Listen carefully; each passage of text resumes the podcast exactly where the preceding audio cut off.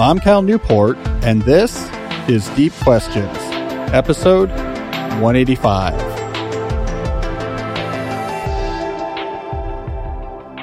I'm here in my Deep Work HQ, along with my producer, Jesse.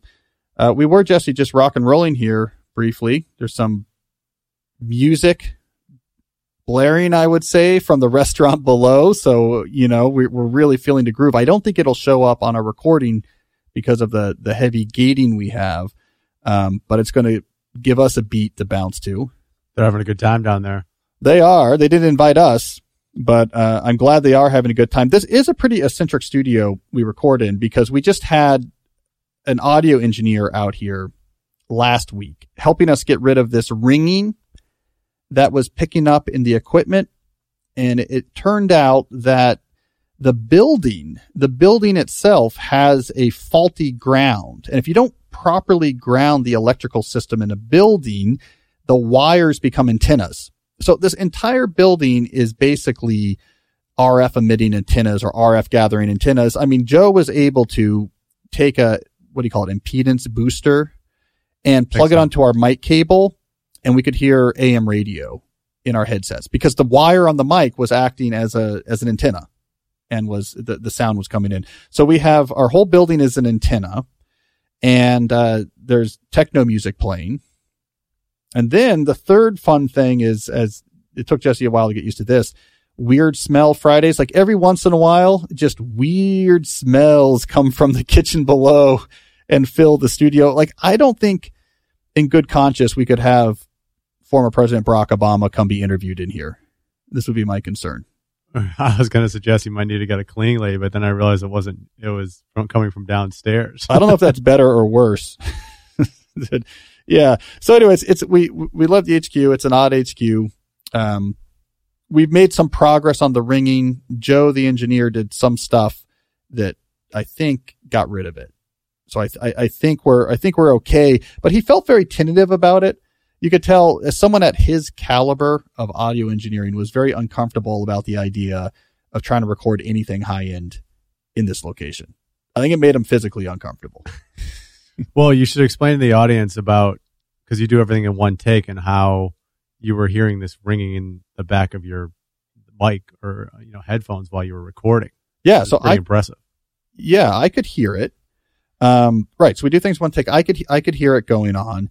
Um, but then once the podcasts were going out, podcast listeners weren't hearing it so much. And I, and I think it's because there's so much of the high end frequencies are cut off in the compression for the podcast apps and then going through uh, the wireless connection to earbuds that like most people listening didn't really hear it. But then as soon as we got on YouTube, people listen to YouTube on computers and I think the sound is less compressed. They could hear it and we started hearing from people, "Hey, what's that? What's that ringing? What's that? What's that humming?" So, so basically, he did a bunch of stuff. I don't understand it. The ringing is gone. We have a hiss instead, but we have filters in place in theory to take care of the hiss before you hear it. So we're we really got a, a top of the line location going here. I mean, I think Jesse, the only answer is we have to build a building somewhere. And I think the power company is going to come out or the power company could fix the yeah. power in this room. But I like our second option of we build a building built from the ground up with like a beautiful power supply and uh completely soundproofed, perfectly soundproofed the uh, walls and so we can we can dream. And if we do that, we have to get Joe the engineer somehow. We have to steal him away because he was fantastic. And yeah, he he helped solve their problems. So anyways, this is the the wonders of sort of semi-professional audio recording, uh, all the wonders that we get to deal with. But I am glad to have that ringing gone because I mean, Jesse knows I'd complain about it. I was like, I can hear this thing. It's so, like a golfer, like having a tick in the back of his swing or some like, you know, equipment. So it's yeah. definitely an, yeah, because you're hearing it while you're recording. It. Yeah. Uh, so progress, I feel good. Progress is being made. Um, we should mention YouTube. So for those who, who haven't heard us say it recently, youtube.com slash Cal Newport Media. Full episodes are all going up there. And then Jesse is slicing and dicing all the questions and the segments into their own standalone videos. So if there's something you want to go back to and save or share or see me say it instead of listening to it, that YouTube page should have what you need. We have brand new graphics coming, which is kind of exciting. Now that we switched the cover art of the podcast. Uh, there's going to be new graphics on the clips, the video clips at the beginning and end. So progress is being made. So anyways, uh, check that out. YouTube.com slash Media to watch individual questions or full episodes. So I wanted to do a quick deep dive today before we got into our questions. We do have a good collection of questions, but I wanted to tackle this question. Is friction bad? And the precipitating event that got me thinking about this question was reading John McPhee's book, Draft Number Four. So, Draft Number Four is a, a book that John McPhee wrote relatively recently about the process of writing and things he has learned about the process of writing. There's a little bit of memoir thrown in there and quite a bit of discussion on things like structure. And what, what caught my attention, among other things, when I was reading it, is that he described his research process, how he organized and made use of the information he collected during research in the pre-computer era. So McPhee has been active in professional writing since the 60s. So he had a long period before there were computers. And here was his process. He would go out in the field and take tons of notes, both in notebooks and on tape recorders. And McPhee is a long term researcher. It's not unusual for him to spend eight months, 12 months on a single article. Now, of course, back then they would write articles of crazy lengths, like 40,000 word articles, which is crazy. They'd have to break them up over multiple issues. They're mini books. Uh, but he would fill up mini notebooks, mini tape recorders. All right. So how do we get from that? How does McPhee get from that stack of notebooks, stack of tapes to an article that's coming out in the New Yorker? So here's what he used to do. First, he would painstakingly type up all of those notes. So he would go through the notebooks and type up on his typewriter. Remember pre-computer era, type up on his typewriter everything that was in those notebooks. Then he would go to those tapes and he would transcribe everything that was recorded on those tapes, all of the interviews and conversations on those tapes. He had one of those old school dictation desk where you had foot pedals so you could control the speed of the tape recorder with a foot pedal so that you could slow it down just enough that you could keep up when you're typing. Those used to be real common back when dictation was used. So he would type everything up. And when he was typing it up on his typewriter, separate blocks of notes would be separated with multiple blank lines.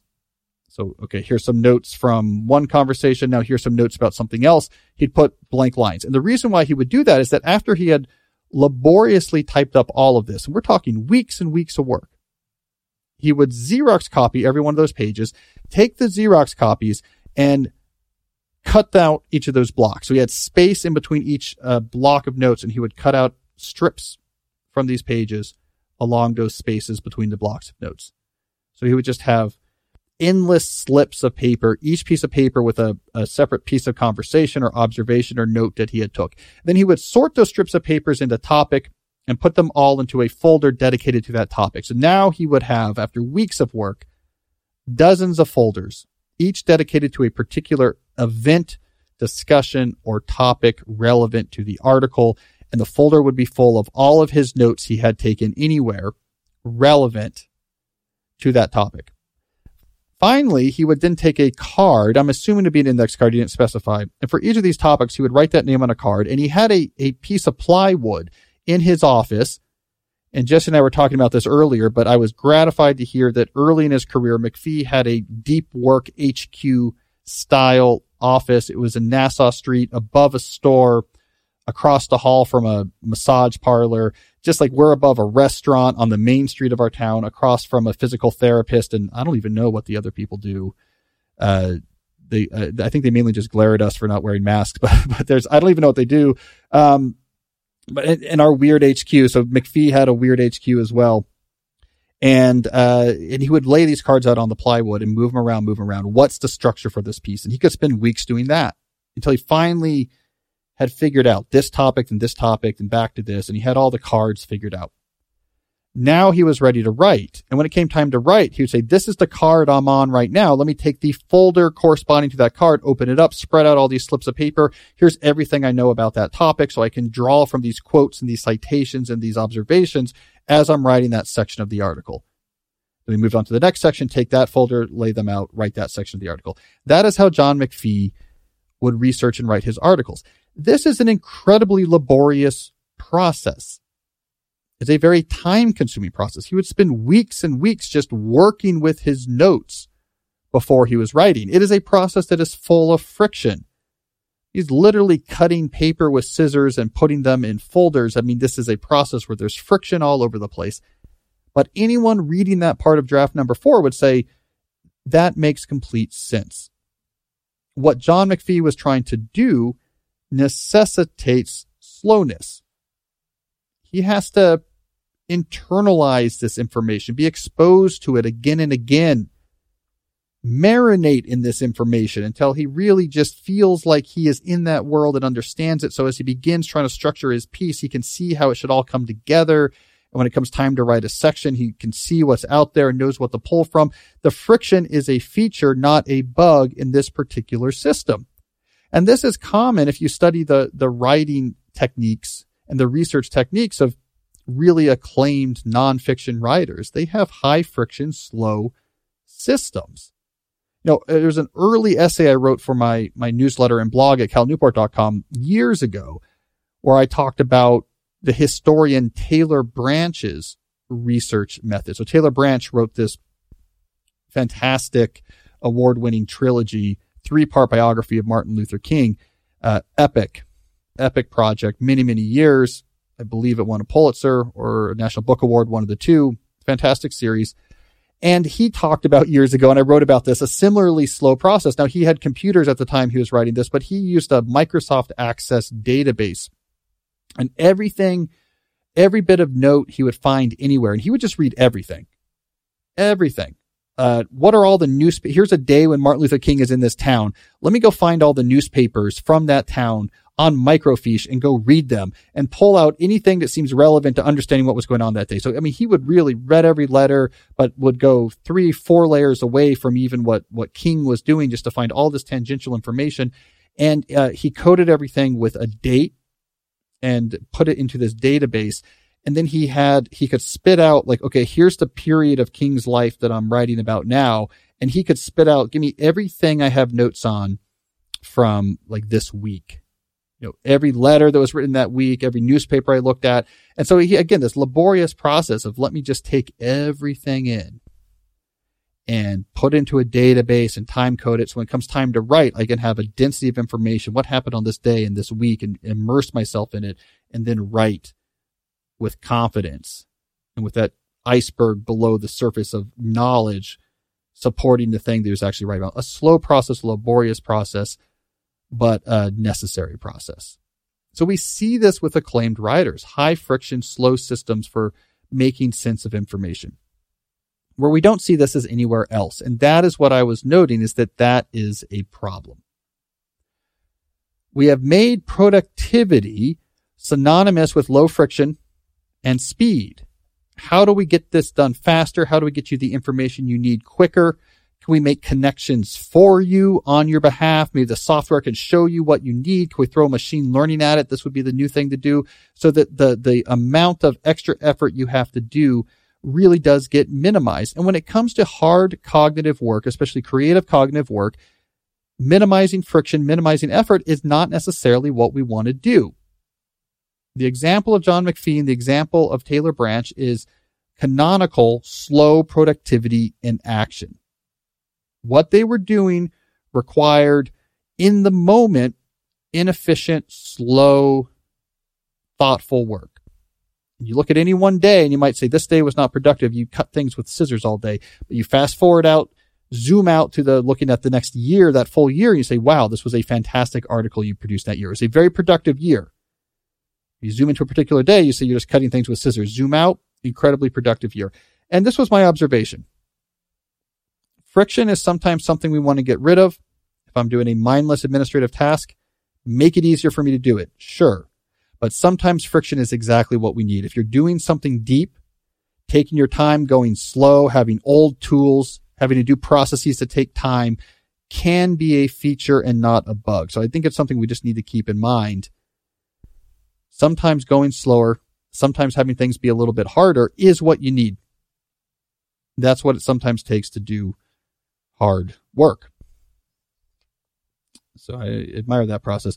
By the way, like McPhee goes on and talked about his computer setup once he got a computer set up, and he ran this completely weird old school editing software called KEdit. It's like a line editor. It's not a WYSIWYG word processor that uh, someone custom programmed for him. And he tried to explain it and I couldn't understand it. So like when he got computers, it did not simplify his life. He did not have a, a sort of Roam account, Zettelkasten system that was automatically putting all of his notes around. Somehow his computerized system seemed even more complicated to me, uh, than what he was doing with the note card. So Your buddy Ryan has a similar process too, right? With the note cards and folders and stuff. Yeah, Ryan will write down. Holiday will write down everything of interest from the books he's reading, and then put them away into boxes of note cards. Uh, and he takes his time.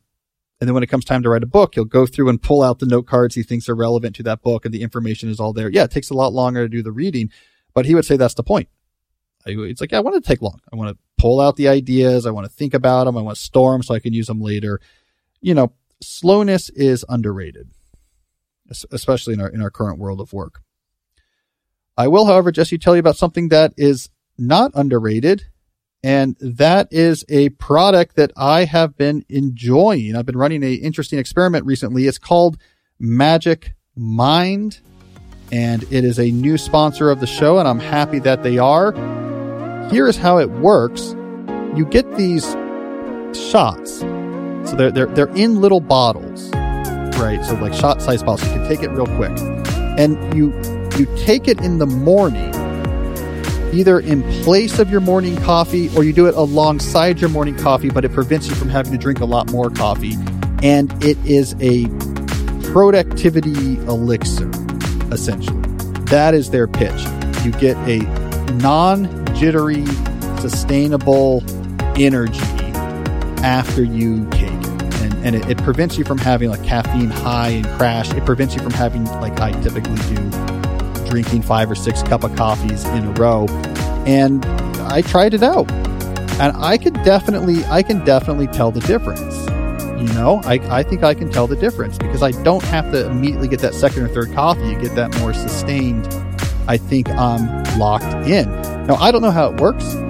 Uh, it's it's complicated. They were trying to explain to me. I talked to the founder of the company. He was trying to explain to me the the twelve functional ingredients, and uh, I'm not a sophisticated enough biochemist. There's something called matcha in it, which I think works really well. It has our adaptogens in it to, to help fight stress. It sort of is in a smoothie, you know, fruit smoothie colored type type form.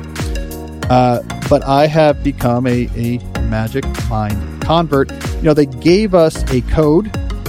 So if you go to magicmind.co slash deep, that's our special page, and then use the code deep20, they are going to give everyone 20% off. I mean, Jesse, I'm, I'm almost embarrassed to admit how much coffee I will drink if I'm unchecked. I mean, it can't be helped. It's pots with an S. And I'm, I'm exaggerating that. And when I take the shot of Magic Mind along with that first cup of coffee, I can depluralize pots in terms of how much coffee I drink. I think that's probably better for me, and I'm not literally shaking the equipment off the walls. So I'm, I'm glad to have Magic Mind as our sponsor. So don't forget, uh, go to magicmind.co slash deep and use that discount code deep20 to get 25% off Magic Mind is the best choice when it comes to getting more done in less time through the power of nootropics. So that's an exciting one. I also want to talk about Munk Pack, and in particular the Munk Pack Keto Nut and Seed Bars. This is a go to snack for me when I need that energy boost but don't have the time or interest in eating a full meal. Here's why I like them they taste great. It has that mix of crunchy and sweet and soft that makes you feel like you must be eating something that's terrible for you, but it's not at all. Uh, the Munk Pack Keto Nut and Seed Bars have one gram of sugar or less, two to three grams of net carbs, and are only 150 calories. So you get that satisfying snack without all the sugar, without all those carbs that creates that hard crash. Uh, there's a bunch of different flavors. I lean towards peanut butter, dark chocolate. I'm a fan of almost anything that has peanut butter in it, but they also have caramel sea salt, sea salt dark chocolate. So these are really good flavors. Uh, in addition to being keto friendly, because we talked about low sugar, low carbs, they're also gluten free, plant based, and non GMO. They have no soy, no trans fat, no sugar alcohols, or artificial colors. It's a great way to get that energy without a sugar high crash. So try it for yourself and you'll see. The good news is we have a special deal for our listeners. You can get 25% off your first purchase of any Munk Pack product by visiting munkpack.com and entering our code DEEP at checkout. Munk Pack is so confident in their product that it's backed with a 100% satisfaction guarantee. So if you don't like it for any reason, they'll exchange the product or refund your money, whichever you prefer. To get started, just go to munkpack.com. That's M U N K P A C K.com. Select any product and enter the code DEEP at checkout to save 25% off your purchase. Munk Pack, delicious, nutritious food you can count on. All right, Jesse, that's making me hungry, thirsty. It's like I need some Magic Mind of Munk Pack to, to get going. Uh, but let's dive into some questions. Our first question of the episode comes from Worried Housewife, who writes, How can a housewife implement deep work into her life? Or is it only for advancing in career work or for creator, writers, etc.? I love your book. However, I am mostly a housewife and I feel a bit anxious because the self help books seem to imply unless I am writing books or working towards business, my life is mediocre. I want to be among those who feel accomplished and productive. What would your advice be for someone implementing the deep life in this situation? So I don't know, Jesse, is, is housewife a word we're not supposed to use anymore? It doesn't feel like that's the word we're supposed to use anymore.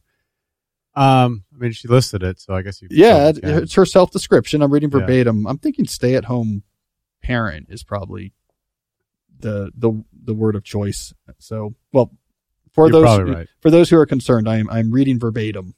I'm reading verbatim the question. Um, all right, so this is a good question. First of all, I think there's a semantic issue that we often have on the show. Let's get back to which is what exactly do we mean by deep work? Because again, I talk about this all the time. I think deep work gets generalized into areas in which it was not meant to originally apply. So really the intention behind the phrase deep work is very focused. It is when you're doing a specific type of cognitive heavy work. It is a mode of doing that work in which you minimize back and forth context switching. So you give the thing you're working on full attention with minimal back and forth context switching. The main argument being that if you have a hard cognitive task to do, giving that sustained attention without context shifting is going to be more effective than trying to work on that task while also switching your attention back and forth. So that is functionally what deep work is. And then the larger hypothesis in the book Deep Work is that this is broadly valuable in a lot of knowledge work fields and it's becoming more valuable in a lot of knowledge work fields, especially in the, uh, the American context.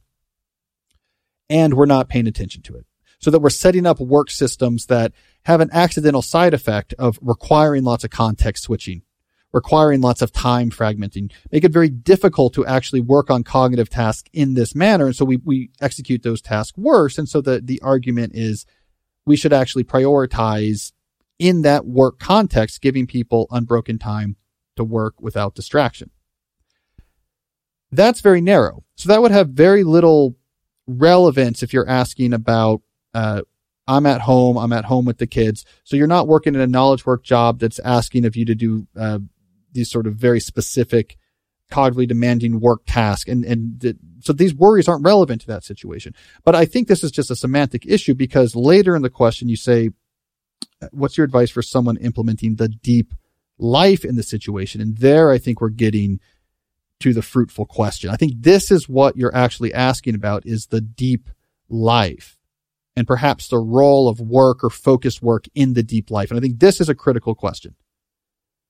Because we often extrapolate deep work to mean the deep life, but they're two different things. Deep work can have a place in a deep life, but they're two different things. So I'm glad we have a chance to actually talk about this and to try to make, to try to make a distinction. So in the theory of the deep life, which is something that was not developed in the book Deep Work, I introduced the term in the book Deep Work, but don't really get into it. I wasn't ready to get into that yet. Uh, but in the, the theory of the deep life that we've evolved on my newsletter and here on this podcast, the idea is you identify the areas of your life that are important. And in each of these areas, you focus intensely on the things that are, that are high value and try to minimize time wasted on the things that are not important or of lower value in that area. So it's really triaging your time and attention towards the things that really matter. There's a core component to the deep life that says for the things that really matter in this type of calculus, you might even want to make radical moves to support them. So make radical changes to how you live your life, uh, to, to really invest in the, the small number of things that are most important to you. That is the, the underlying concept of the deep life. Craft is just one piece of the different areas of your life that might be important.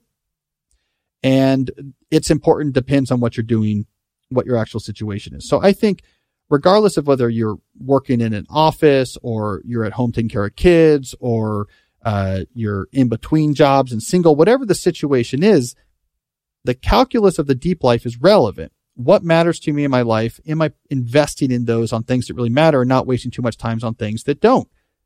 That's always relevant. And I think that is critical. If you don't have that framework, you're going to be completely adrift. And so there's nothing about being at home with kids that says that framework's not going to work. If anything, it's going to be even more important. It's that framework that's going to make sure that you don't get so caught up in X that you forget to actually think about this other piece of your life, the community involvement, constitution, your, your, your health and fitness. You're seeing the different parts of your life and making them important.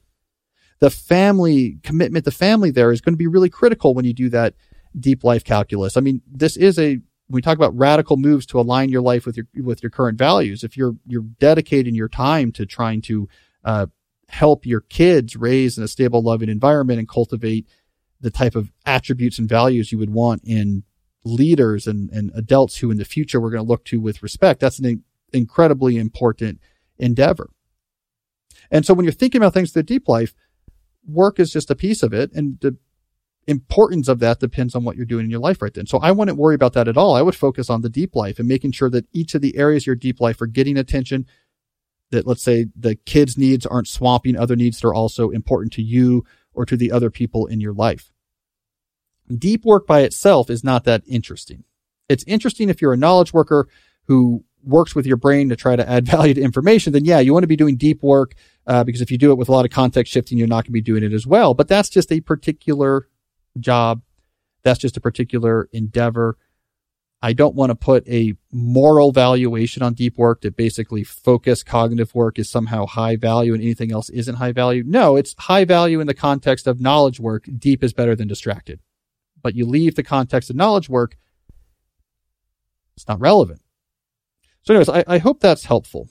That let's let's use the deep life as the framing, the thing that has some sort of moral valence to it that this that's a structure to your life that's trying to intentionally focus on what matters versus those things that don't that is universally important and let's narrow in deep work to say this is a this is an approach to doing a certain type of activity that a lot of people do and it's relevant and we need to care about it but it is not by itself the uh, necessary foundation of a good life we get that a lot, Jesse, don't we? Like, I think the, the deep work becomes a stand in for like much bigger. Yeah, we've been getting a lot of those questions lately, especially from folks who are maybe retired or at home. Yeah. This question. Um, yeah, it's been coming up a lot. Yep. Yep. So good. I'm glad we had a chance to, to jump into that. All right. So now we have a question from Darcy. Darcy asks, how do you get to do things you need to do with an ever increasing administration or administrative overload. Administrative creep is a massive problem. Every service you hire, activity you perform, product you buy comes with an ever increasing administrative burden. For example, you buy a washing machine, it doesn't work properly, you request a refund, the supplier needs X form completed, they then deny the refund. You then turn to a government agency to assist in enforcing your consumer rights. They require a form to be completed. Each interaction is by email. Finally, you arrive at a tribunal they give you a refund. Each process requires time and skill. This is all time away from doing deep work. And again, Darcy, I would, I would modify that to say this is all time that would keep you away from the intentional points that you are identifying in your deep life plan, the things you want to be spending time on, whether they're work or non-work related. All right. But it's a good question because administrative creep, that is the, the growing burden of small tasks is a big problem. And I think we underestimate it. We, we in particular underestimate it in the world of work, the actual burden of administrative creep on our ability to get things done that actually have value for the organization. So I have three ideas, Darcy, that I want to share here. All right. First, I think you need to be more comfortable wasting more money. All right. Uh, yes, your washing machine didn't work right, but man, this is crazy. You ended up in a tribunal with the government, you know, to try to get the refund back. I mean, part of fighting administrative creep is to the extent possible doing less things that generate administrative creep. And if you can just spend some money or waste some money and not have to deal with something to the extent you're able to do that, it's a good investment in time. I don't know if that refund was really worth all the time you actually just spent there. So that's the first thing I would suggest is try to reduce what you can in your life, even if it's not optimal. Like, oh man, I, I really should return this thing I got from Amazon. It's the wrong size, but I, it just, I'm, I'm to have to go to the UPS store and print this label. I don't know what to do. It's like, or you just eat the $20. So we got to value time and context shifting. That's a real cost that we weigh against things like money. Um, idea two is to automate. So I'm a big believer in this when it comes to small tasks is there's two conditions that a small task can be in cognitively speaking. The impact of these two conditions is very different on your brain. The first condition is that it can kind of be hanging. It's on a to-do list somewhere, but that's it. And it's something that needs to get done. It's going to have to, time's going to have to be found. Things are, information is going to have to be gathered. And it's sitting there as this sort of weight of something that's needs to be done. You're not quite sure when and how it's going to get done. The second condition a small task can be in is not hanging. This is when it's getting done in this time, in this place. Here's where the information is. You don't have to, it's not on your list of things that you have to actually exert any additional planning energy towards. Automation, when I say automate, I mean moving as many of your small tasks as possible into that second condition. And there's a, there's a few things you can do here. One thing is for recurring tasks, you have a way they always get done. They always get done the same way. This day, uh, on this week, every month, here's the spreadsheet. I go through and I pay these bills and I do the budget or whatever it is, but it's the same times, the same days. You don't have to think about it. It's just you get to that day, you see the calendar notice and you execute. It's no longer sitting there as something that is going to require planning energy. The other thing you can do is have set times put aside for doing these type of tasks in general. And maybe what you're actually doing is assigning tasks to these buckets. Tuesday and Wednesdays, I have a 90 minute block in the afternoon in which I'm doing, I don't know, student related, class related issues as a professor. So students have questions. They need to know their grades. There's uh, issues with problem sets or whatever. Maybe you have 90 minutes twice a week. That's when you do that work. So when any of these questions pop up, you can just throw them on a list in a shared document somewhere.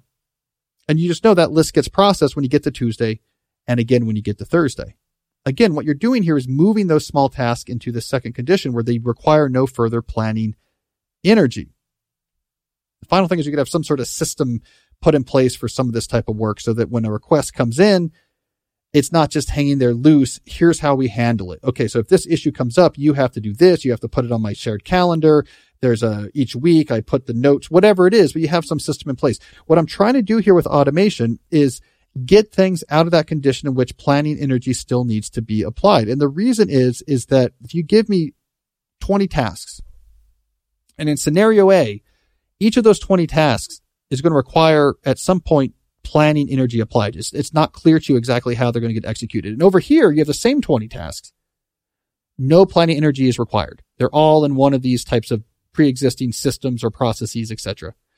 That second scenario is going to have a much smaller negative impact on your mind, on your sense of busyness, on, on the, the, the sense of what load is lurking above me. It, it's going to be work that's going to get done, but almost for free. It's like it doesn't add up to that quota of how much work, how much work can you have on your plate before your brain fritzes out and says, I have too much. It doesn't add up to that quota because it's not work you have to think about and plan. It's like, you know, you mow the yard on Saturday morning, so you don't think about that as, oh my God, this is something on my plate I have to figure out. So the more you can move tasks in that condition, the least negative impact they're going to have actually on your brain. And then the third thing I'm going to recommend is don't ignore the impact of attached overhead. So any significant project or initiative you agree to do, so the main grist of whatever you do, uh, you know, in your job or whatever you do, uh, the, the, the big things that really matter, like getting this committee together and making a hiring decision, updating the, the newsletter software that our church uses, whatever it is, right? Any non-trivial commitment or project is going to bring with it a fixed overhead of administrative work. And once this is on your plate, there's going to be this fixed overhead of we have to talk back and forth with the other people involved. There's going to have to be some meetings. There's going to be a background drip of emails that are going to require answering as you're trying to figure things out. And you don't want to ignore that fixed amount of overhead because it does not take much of that until your schedule is overhead dominated. And again, I think this is another issue that people have is they just look at the project itself, trying to get the software updated for our newsletter. We're trying to do a hiring decision and, um, I've a, a, agreed to whatever, put together a new white paper that we send to clients. And you look at just a project in isolation. You're like, well, I kind of imagine this taking a few days and this taking a few days and this taking a week. And these are the three things I'm working on for the next two weeks. There should be plenty of time. But what you don't have in mind is that each of these projects is bringing with it this attached overhead. So now each of these three projects is bringing with it multiple Zoom meetings a week. Each of these projects is bringing with it, let's say 10 to 20 back and forth emails per week. So now you have 60 back and forth emails. And that's going to translate to something like five to 600 inbox checks to keep up with these back and forth conversations. And the overhead with just these three projects in a two week period, this overhead itself can eat up almost all of your time. And now you feel administrative creep and now you feel overloaded. So we have to be really careful about how many projects we have on our plate at once. I'm a big believer of pull systems should be working on a very small number of big projects at a time when one is at a stopping point, only then do you pull in something new to work on. Because if you bring them all on your plate and say, I'll figure it out, the overhead comes with them. And whether you're working on this project actively today or not, the overhead doesn't care. It's making demands of you. So that's the other big source of administrative creep. So have much fewer things on your plate because it's not the time required to write the paper or update the software that's going to kill you. It's the 60 emails and the seven Zoom meetings. That's what's going to end up killing you from a scheduling perspective. So be very wary about that administrative attached overhead. Those three things, be less efficient, waste money, automate small tasks. So get them in that condition where they require no further planning attention and being very careful about the overhead that comes with projects. So keep your active project queue low at any one point. I think goes a long ways towards keeping administrative creep feeling more reasonable. That's a good question. That's the bane of my existence. Administrative creep. I do what I can, but we all we all struggle with it. All right, so we got a question here. Not really a name. This person's name is supposedly Deep Work versus Study and Recall. So I don't know, maybe it's a foreign name. Uh, oh no, here's a name. It's down here. Arnav. Okay. He signed the message. That's better. All right. Arnav says, Hi, Cal. In the book Deep Work, you said that working for hours with high intensity is necessary for producing thriving and learning new things. But in your red book, which is how to become a straight A student, you said don't work for more than about an hour, 50 minutes at a time. Uh, these ideas have confused me. I want to know when to use deep work in a student life. Well, Arnav, the, the key to understanding this discrepancy, the 50 minute to an hour suggestion from straight A student and all the case studies of people doing deep work for long periods of time is that deep work for long periods of time have a natural ebb and flow of intensity. So there's periods in which you're like really locked in and then you let the intensity ebb and then you lock back in again really hard. then you let the intensity ebb. I mean, if you sat there and could monitor the mental exertions of a computer programmer, for example, this is what you would see. There's going to be periods where they're really trying to hold all the pieces of this algorithm together so they can, I want this to work, right? So I got to do this just right. And that's really high intensity. And then there's the, I'm running, compiling the code, you know, waiting for the debugging messages and the intensity drops. And straight A student, that 50 minute to an hour rule is talking about the specific highly intense activity of doing active recall studying. It's a really intellectually demanding thing where you're trying to replicate from scratch whatever the information is that you're trying to uh, learn. You replicate it from scratch without looking at notes as if you were lecturing a class. That's at the core of how I recommend in that book, cementing knowledge. That's super high intensity. That's the computer programmer trying to get the writing the algorithm and has to get it just right. And there I was recommending about 50 minutes to an hour because you have to give your brain a break. You would give it 10 minutes, then come back into it again. So if you're a student that's studying for three hours, what you're probably doing is 50 minutes high, 10 or 15 minutes low, 50 minutes high, 10 or 15 minutes low. And that's how you put those two things together. So deep work in general ebbs and flows.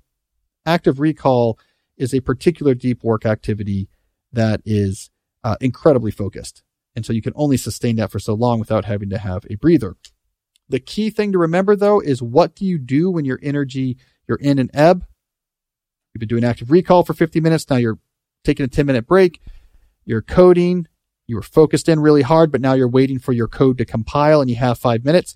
The thing I always come back to is if you're going to have to take a break from what you're doing, make sure that whatever you consume, whatever you encounter, make sure that it's not emotionally salient so something that's going to get you emotionally activated and not very specifically related to the type of work you're doing. So in other words, no Twitter, no email.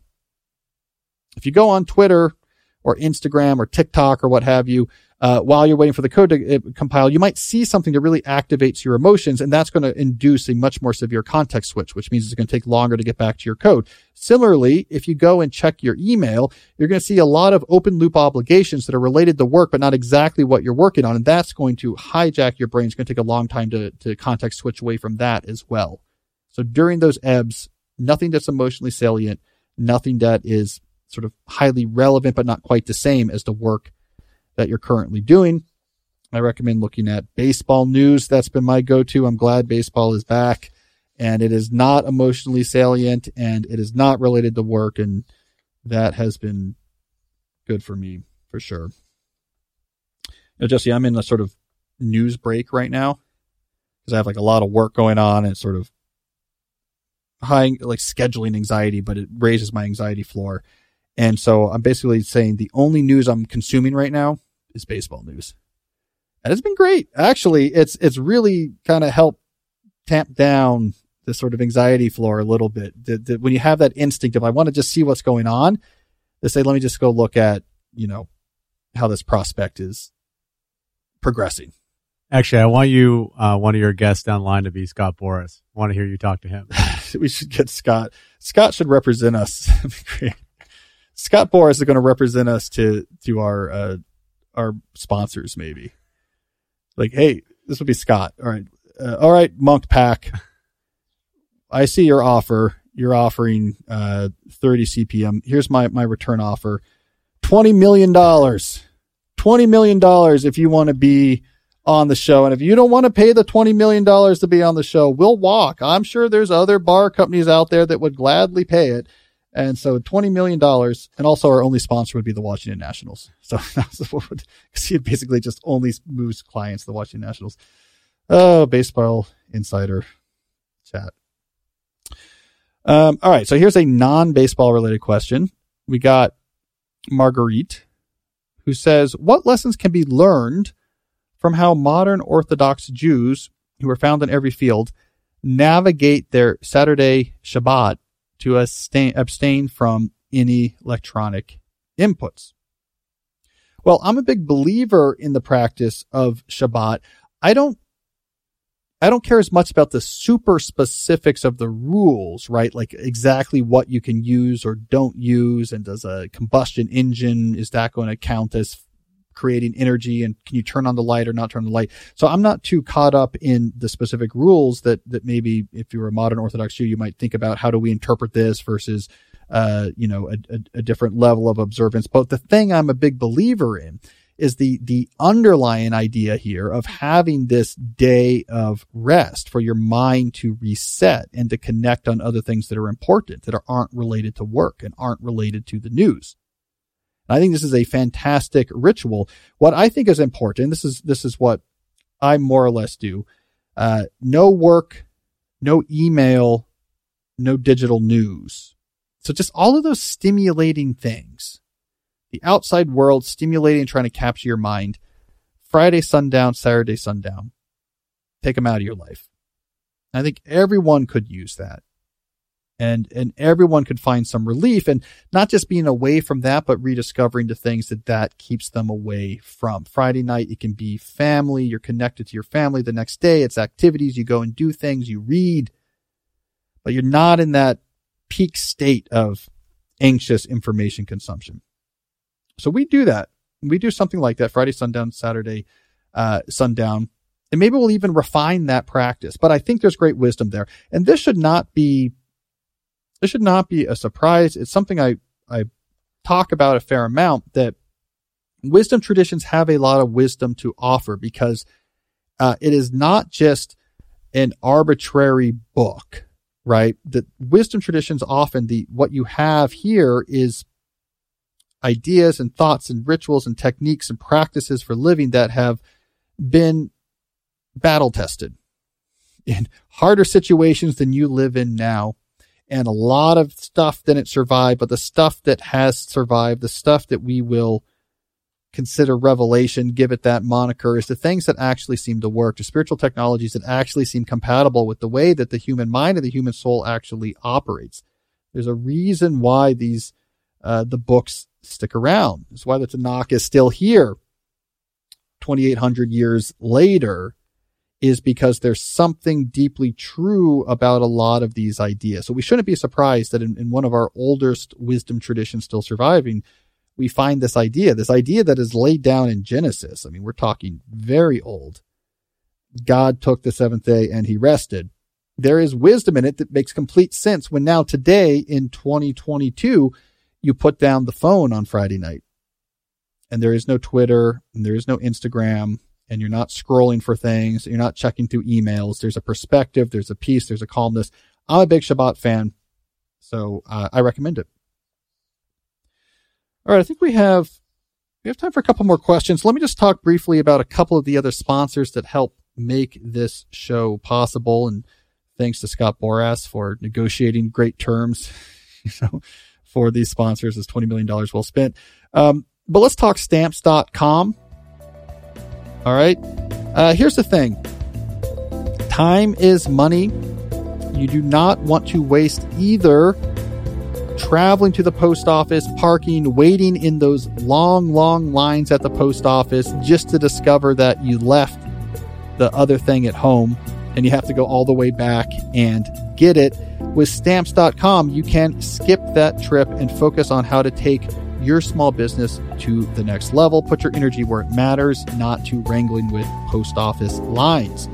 Stamps.com lets you print official postage right from your computer and saves you money in the process. You can spend not just less time at the post office, but you can actually save the money you were spending on shipping before. So I'm a believer in stamps.com. I mean, we're near the post office right here. And, you know, I've talked about this before, but, but during the pandemic, they social distanced the line and there's no room in the post office. So the line would stretch down the street because everyone was distanced out. And it just was a reminder every day of, man, it takes a long time to go to the post office. So I'm glad stamps.com exists as an alternative. They've been around for more than 20 years. They've been used by over 1 million businesses. They give you access to all the post office and UPS shipping services. You can do it right from your computer. They give you huge discount rates on that shipping services. So even though you pay a small monthly fee for stamps.com, if you ship more than just a minuscule amount of things, you're actually making money, not spending it. So stop overpaying for shipping with stamps.com. If you sign up with promo code DEEP, you will get a special offer that includes a four week trial, free postage, and a digital scale. No long term commitments, no contracts needed.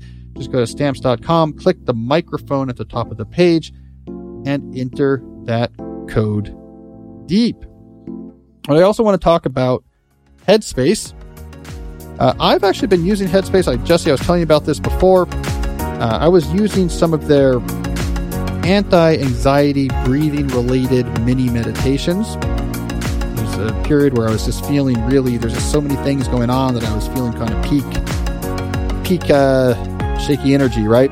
It's like, okay, I gotta, I gotta try to calm this down. And Headspace was my go to. They had some great mini meditations for it that focused on breathing to bring down the sympathetic nervous system. And it worked quite well. I like it because it's guided meditations. So it's not just I'm to have to be 30 minutes sitting in quiet, hearing all my thoughts. They help you. Great. They have a couple great narrators that walk you through it. Uh, and so that made me a Headspace believer. And I don't think I'm the only one who needs that. I mean, we all say that we're fine even when we don't mean it, but fine is not really an emotion. And how many times have you just told the world, oh, I'm fine, when what you really feel is anger or sadness or nerves? This is where Headspace can come in. It is scientifically proven to help you manage your feelings and mental health. In fact, a recent study proved in just two weeks, Headspace can reduce your stress by 14%. I believe that. Whether you want to relieve stress and anxiety, sleep better, or improve your focus, and yes, by the way, that's another type of meditation Headspace now has. Focus. Do the guided meditation so you're ready to lock in on the work you're about to do. So, deep questions listeners take note So regardless of what you're trying to do anxiety, focus, sleeping better Headspace is your everyday dose of mindfulness for real life. So, however you're feeling, I recommend that you try Headspace at headspace.com slash questions, and you will get one month free of their entire mindfulness library.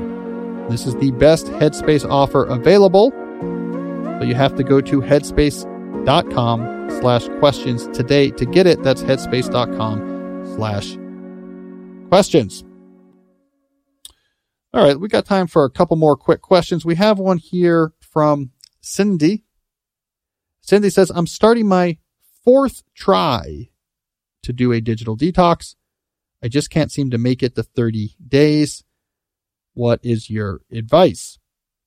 Well, first of all, Cindy, I think we might diagnose part of the problem in just the words you were using. You called what you were trying to do a detox. I don't use the phrase digital detox. If you read the book Digital Minimalism, where I'm assuming you're extracting this plan to spend 30 days away from optional technologies, I call it a digital declutter. There's a reason why I make that distinction. It's because in the context of digital tools, detox has taken on this very specific and I think very weird meaning, right? It means I want to white knuckle separate myself away from these services that I spend too much time on because I don't like that I spend so much time on them and I want to detoxify my addictive urge to use them. The reason why I say that's a weird application of the term is that, of course, in the substance abuse community, where the notion of detox or the relevant notion of detox comes from. The whole idea is not taking a break, but to completely change your life. It is the first step as part of transforming your life so that you don't use that substance anymore. In the digital world, we just say it's a break. I don't like this thing, so let me just be away from it, and that will somehow make my life better. Declutter, on the other hand, says no, we're not just staying away from that closet that has too much stuff in it we're going to take everything out and just put back the stuff that matters. We're going to make the closet permanently better. And that is what I think you need to do for your digital life. So the key thing that separates a declutter from a detox is that you don't just white knuckle it. You don't just sit there and say, don't use Instagram, don't use Instagram, don't use Instagram and hope you make it 30 days. You instead have to be incredibly active, aggressively reflecting and experimenting to rediscover the things that you really care about in your life. These 30 days should be busy You should have lots of plans, lots of things you're doing. You're going over here. You're going with friends here. You're going to this museum. You're reading these books. You've joined this club. You're doing a new online class. Because what you're trying to do is get back in touch in the absence of all these distractions with what you really care about. And then when you're done with the 30 day declutter, you rebuild your digital life from scratch. You don't go back to what you were doing before. You don't never use technology again. Instead, you say, okay, now that I've rebuilt my life, around activities that are important to me, initiatives that are important to me. What tools will help me with this? And you very intentionally bring technology back into your life but you deploy it very strategically to support the things you care about. And everything that doesn't support something you care about, you just ignore. And the stuff you do bring back in, you put nice gates around, nice fences around. You have rules about when and when you use it, how you use it, etc. That's the digital clutter. So the reason why I would diagnose you are probably having trouble with these detoxes is that you're just trying to white knuckle it. And that's not very successful. And I've seen that in the large number of people who have gone through these experiments on my behalf and told me about how it went is that the people that just try to stay away from the technologies they don't like struggle. Those that instead say, I'm, while I'm staying away from those technologies, I'm rebuilding my life and rediscovering what I care about, don't struggle. Change that is built around a aspirational positive vision of your life is always way more sustainable than change built around just avoiding things that you're assessing to be negative. So Cindy, that's my advice. Go back and read that chapter in digital minimalism and focus on the active part. The stuff you have to do instead, the replacements, the discovery, the reflection. And I think that's where you're going to find a key to succeeding with your declutter. All right, let's do one last question. This one comes from Glenn. Glenn asks, How do you think about thinking?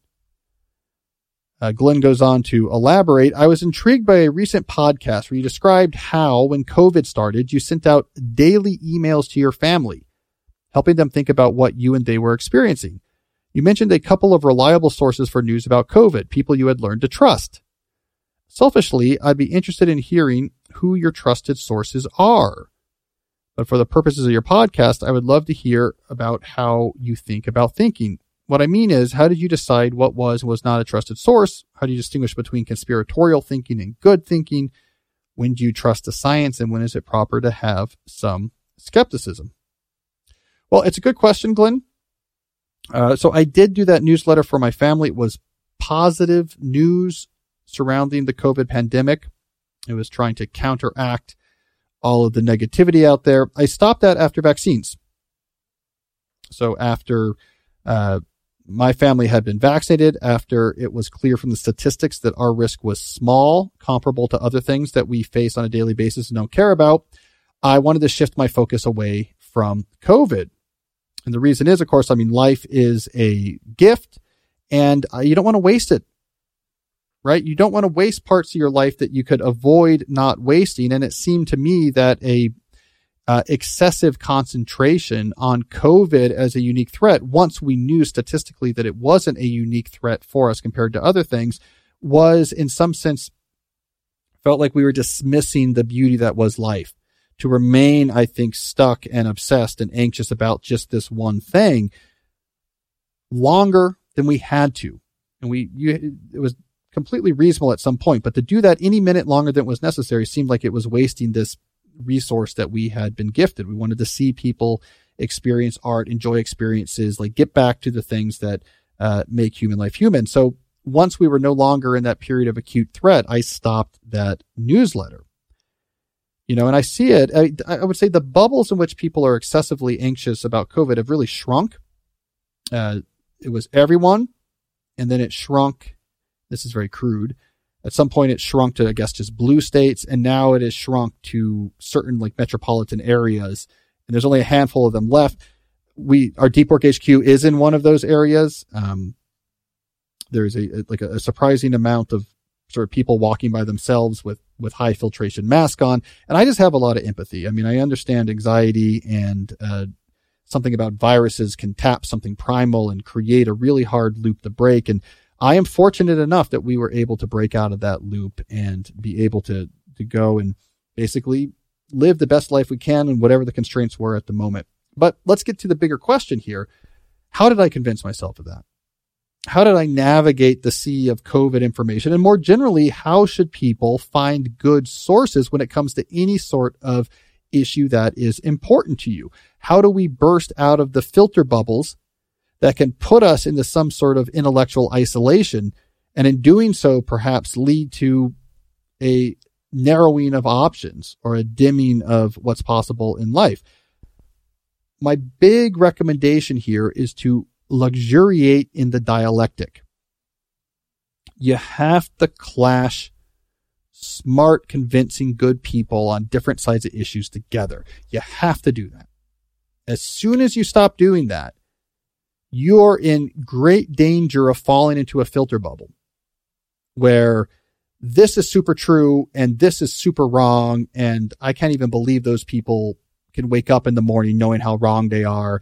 And I just think as soon as you fall into a filter bubble, life narrows, options constrict, anger and anxiety raises, and you can fall into these negative loops like the, you know, people who like right now could be embracing what is good about life and still is very nervous about having someone into their home, you know. And so filter bubbles can be a problem. So the dialectic is how you get out of this. Let me get someone who's convincing on the other side of this thing that kind of feels like right or what I've been hearing. Let's put them together. Let's collide them. And every time you do that, you get a deeper, more nuanced understanding of what's true. I did that all throughout COVID. And you know what? The experts shifted. Like there was a time very early in COVID where there were, there were certain commentators who were coming more from the conservative end of the spectrum that were, that had critiques of lockdown policies. And I would steelman them and steelman the lockdown policy justifications. And I'd hit them together.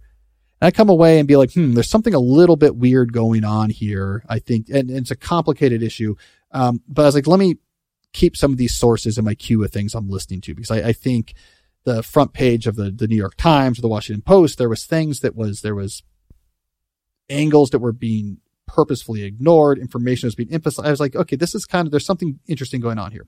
Those same sources that maybe I was looking at as the convincing counterexamples to the lockdown policies later on became much less convincing when it came to things like vaccines. There are certain specific sources I can think about who they, for whatever reason, had a particular thought on vaccines. And when I would steelman that against the best other thought, they were just blown out of the water. It's like, oh, this is incredibly non-convincing and selective and and I can see you're ignoring this and I'm reading the other side. And so it's the same people, then they were no longer that that trusted for me. Then there were sources that I thought were very useful early in vaccination that were very good about immunity and the immune system. These were often sources that came out of HIV medicine. People who came out of HIV were very useful in this in this sort of immediate post-vaccine moment uh, because they first of all HIV knows a lot about uh, harm reduction policies, which is quite different than what we were doing with COVID, which was more about risk elimination policies. And they knew a lot about the immune system. So here's what's going to happen with a vaccine or prior infection. And, and that felt really useful. And when I was, you know, pushing them against other people who had different views on the vaccine. It's like, oh, I really understand more about immunity. That was very useful. And, and now there's other doctors who I don't follow the news on COVID as much anymore now because again, I'm trying to live life. And I think, I think I can not think as much about it. But the point is, is dialectic, collision, collision, collision.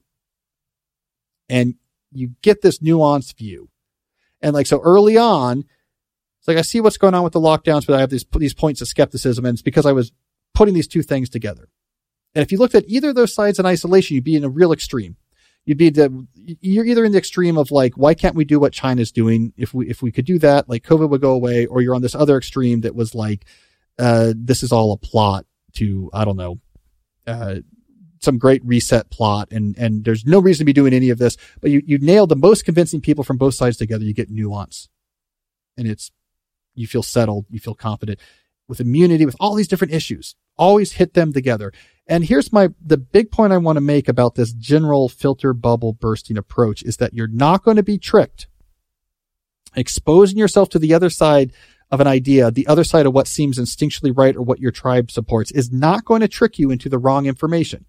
As I talked about just multiple times here in these COVID specific examples, there is people that I was once kind of listening to that wilted, wilted under this exercise as time went on. I mean, it is a great identifier of true intellectual depth, intellectual honesty, accuracy. It really works very well. And it's not, you're not going to be tricked into some weird conspiracy. It's actually going to make your beliefs in the things you believe in stronger. It's going to give you more confidence. It's probably why today I'm an extreme moderate with COVID because I've been doing this the whole time. And I, I feel confident in my risk assessments and I'm not super alarmist and I'm not super dismissive. And I think we've done the right things to keep our family risk low, but also I'm living life and I, and, and I think it's statistically valid that I am. And, and it's because I kept hitting these things against each other. And I didn't get captured by either side. I actually ended up in a sort of alt middle position that would end up, I think, being uh, pretty useful. So I think that's what we need to do in this age of information abundance. When everyone is going through these same homogenized interface platforms like Twitter or Instagram, and so the crazy guy down the street, his tweet looks the same as the scholar of 50 years, and we're trying to sift through this and figure out what makes sense and what doesn't. That's the best thing you can do. Take the thing that sounds most convincing, take the thing that sounds most convincing on the other side, hit them together and repeat. That is how you burst out of filter bubbles. It's how you find what you really believe in. It's how you find nuance. I really think it's the way to go. And in doing that, the final thing I would say is be very wary of complete tribal allegiance. If you see in someone you're looking at as a source of information an incredible, consistent, uh, whatever that tribe says, I'm the opposite. And, and even if it contradicts itself down the line, you know, you see that going on, then don't even bother with that person in a dialectical collision. When I say convincing, you want someone who looks like they at least appear to be intellectually honest. If you see complete tribal allegiance, like I will keep, you know, what, what does my team believe?